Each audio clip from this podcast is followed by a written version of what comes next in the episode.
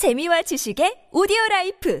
팟빵 안녕하세요. 군사도폭입니다. 우리 K9 자주포가 최근 유럽 시장으로 진출하고 있는데 이어 중국과 분쟁을 겪고 있는 인도에게 또다시 추가로 수출될 기회가 생겼다는 기쁜 소식이 있습니다. 인도는 이미 우리의 K9 자주포를 도입해 인도 버전의 K9 바지라 T 자주포를 이용해 중국군과 국경 분쟁에서 한치도 양보하지 않는 모습을 보이고 있고 K9 자주포의 성능에 군은 물론 정부에서도 크게 만족하는 모습을 보이고 있습니다. 그래서일까요? 지난 2월 말부터 우크라이나 러시아 전쟁을 지켜본 인도가 러시아의 경전차 도입을 포기하고 한국의 K9 차체를 도입해 더 막강한 새로운 경전차를 생산하려 하고 있습니다. 인도가 최근 국제사회의 반대에도 불구하고 친러 행보를 보이며 러시아를 전폭적으로 지원하기는 했지만 졸전을 거듭하며 실제 전장에서 전혀 활약하지 못하는 러시아의 2S25 스프루트 SDM-1 경전차의 모습에 학을 뗀 것일까요? 인도가 러시아의 경전차 도입을 포기하고 K9 자주포의 차체를 이용해 새로운 경전차를 제작하려는 이유는 무엇일까요? 이 과정에서 한때 도입을 검토했던 한국의 K21 백오 경전차 또한 후보에서 밀려났는데 현재 인도군에게는 어떤 스펙의 경전차가 필요하기에 이런 결론을 내렸을까요? 전문가는 아니지만 해당 분야의 정보를 조사 정리했습니다. 본의 아니게 틀린 부분이 있을 수 있다는 점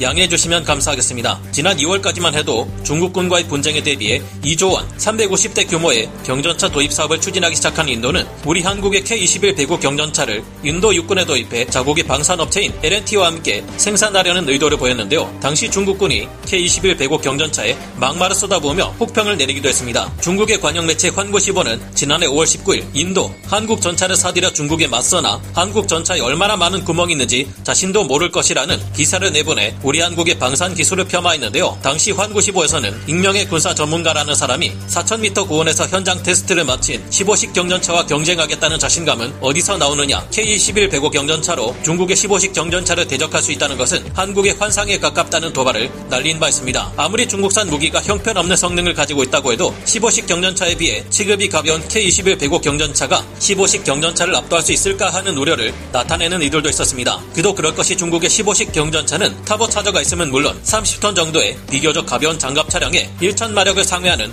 고출력 고배기량의 엔진을 장착하고 있고 현지 운용을 통해 능력이 검증되었다는 중국의 자랑이 이번만큼은 거짓이 아니었기 때문인데요. 우리 군의 K21 백오 경전차 또한 터보 차저를 가지고 있지만 750마력의 엔진을 사용하기에 배기량이 작다는 단점을 가지고 있습니다. 공기가 희박한 4,000m 고도에서 전차를 운용하려면 엔진의 배기량과 출력, 냉각 장치 등 여러 요소의 종합적인 평가가 선행되어야 하는데요. 이런 수준의 고산지대가 없어 실험을 해볼 수 없는 한국이 무슨 수로 이미 4,000m 고지대에서의 운용 평가를 마친 15식 경전차를 상대할 수 있다 말하는 것이냐는 중국의 비판을 이번에도 또 헛소리한다 하고 무시하기만은 어려웠습니다. 또한 K21 배곡 경전차는 보병 전투차의 차체를 기반으로 25톤의 가벼운 차체 중량을 가졌고 탑재된 포탑 또한 벨기에 코커리의사의 포탑인데 이는 경 전차용으로 무게를 최소한으로 줄인 것이라 방어력이 약하다는 지적도 있었습니다. 정면 기준 30mm 기관포를 막아내는 정도가 이 포탑의 방어력인데 105mm 포를 발사하는 중국의 15식 경전차의 공격을 막아낼 수 있을까 하는 우려도 있었습니다. 이런데다가 중국의 15식 경전차는 증가 장갑까지 갖출 경우 차체 중량이 36톤 수준으로 늘어나는데 중국이 장갑을 불량으로 만들지 않는 이상 K21 배고와 15식 경전차 둘 중 더 강한 방어력을 가진 것이 15식 경전차 쪽이라는 것을 인정하지 않을 수 없다는 의견도 있었는데요. 물론 K21 배고 경전차의 포는 저반동 설계가 적용되었고 위력 저하 없이 정확하게 105mm 나토 표준탄을 발사할 수 있는 데다가 서방 세계 쪽의 사격 통제 장치를 갖추고 있어 정확도 면에서는 15식 경전차에 비해 우월할 것을 쉽게 예상할 수 있습니다. K21 배고 경전차와 15식 경전차의 대결은 사실상 누가 먼저 보고 누가 더 정확하게 공격을 가하느냐가 승패를 갈라놓을 확률이 높지만 K21 백오 경전차가 15식 경전차를 압도할 수 있을지는 미지수로 보였던 것이 사실입니다. 하지만 당시 인도가 검토하고 있었던 제안 중에는 더욱 강력한 제2안이 있었습니다. 바로 강력한 성능을 가진 K9 자주포의 차체를 사용해 자신들만의 새로운 경전차를 개발해 배치하는 것인데요. 현지 시각 7월 12일 사티시 레디 인도 국방연구개발기구 의장은 Financial Express Online과의 인터뷰를 통해 자국의 국방연구개발기구인 DRDO와 K9 자주포를 기술 도입 형태로 생산해왔던 자국 방산업체 L&T 그룹의 주도로 신형 경전차를 개발 중이라고 밝혔습니다. 이 새로운 경전차의 차체는 K9 자주포의 차체가 될 것이 확정되어 이미 개조 작업이 진행 중이며 이 새로운 경전차는 중국의 15식 경전차에 맞서기 위한 고성능 경전차가 될 것이라고 하는데요. 레디 의장이 밝힌 바에 따르면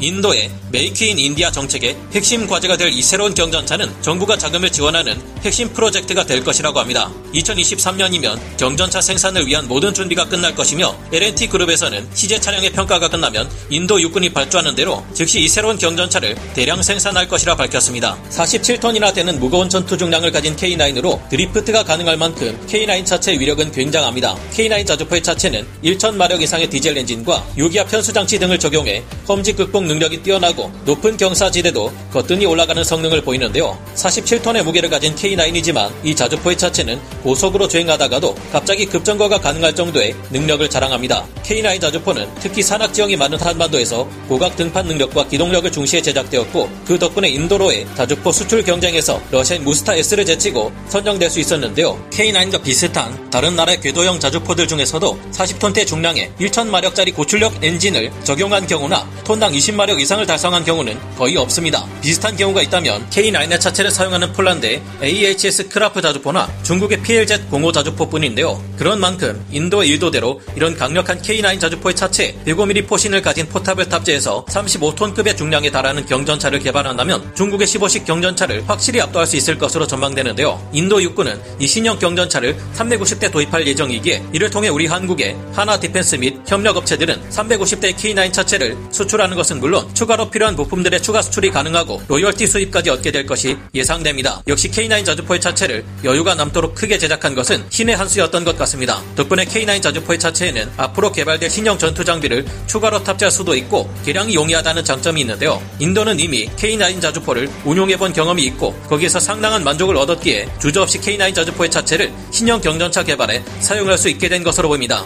여기에는 물론 현재 실전에서 우크라이나군이 러시아군을 압도하는데 상당한 재미를 보고 있는 크라프 자주포의 차체에 K9 자주포 차체가 사용된 것 또한 큰 영향을 끼쳤다고 볼 수 있겠는데요. 인도가 이 같은 결정을 내린 데에는 러시아 무기에 대한 인도의 크나큰 실망이 한몫하기도 했습니다. 원래 인도는 한국의 K-21 백오 경전차를 도입하는 것 외에 고산지대에서 사용할 목적으로 25톤 미만의 경전차 도입을 위해 러시아의 2S-25 스프루트 SDM-1 경전차 또한 후보로 두고 있었는데요. 그러나 너무 가벼운 이 경전차는 성능이 떨어져 인도의 기대를 충족시키지 못해 중국의 15식 경전차에 맞서기가 곤란할 것으로 판단되었습니다. 게다가 현재 진행 중인 우크라이나 러시아 전쟁에서 이 2S-25 스프루트 SDM-1 경전차가 워낙 졸전의 반복을 보여준 것이 치명적인 화근이었습니다. 누가 뭐라 해도 실전에서의 활약만큼 무기의 성능을 평가하는데 정확한 것은 없겠죠. 인도가 K9의 차체를 활용해 새로운 경전차를 개발하는 것은 현명한 판단이 될 것으로 보이고 포탑을 잘 선택해 완성도 높은 경전차를 만들어낼 수만 있다면 중국의 15식 경전차들을 모조 리 때려잡을 수 있을 것으로 예상해 봅니다. 다만 인도의 기술력이 상당히 떨어진다는 것과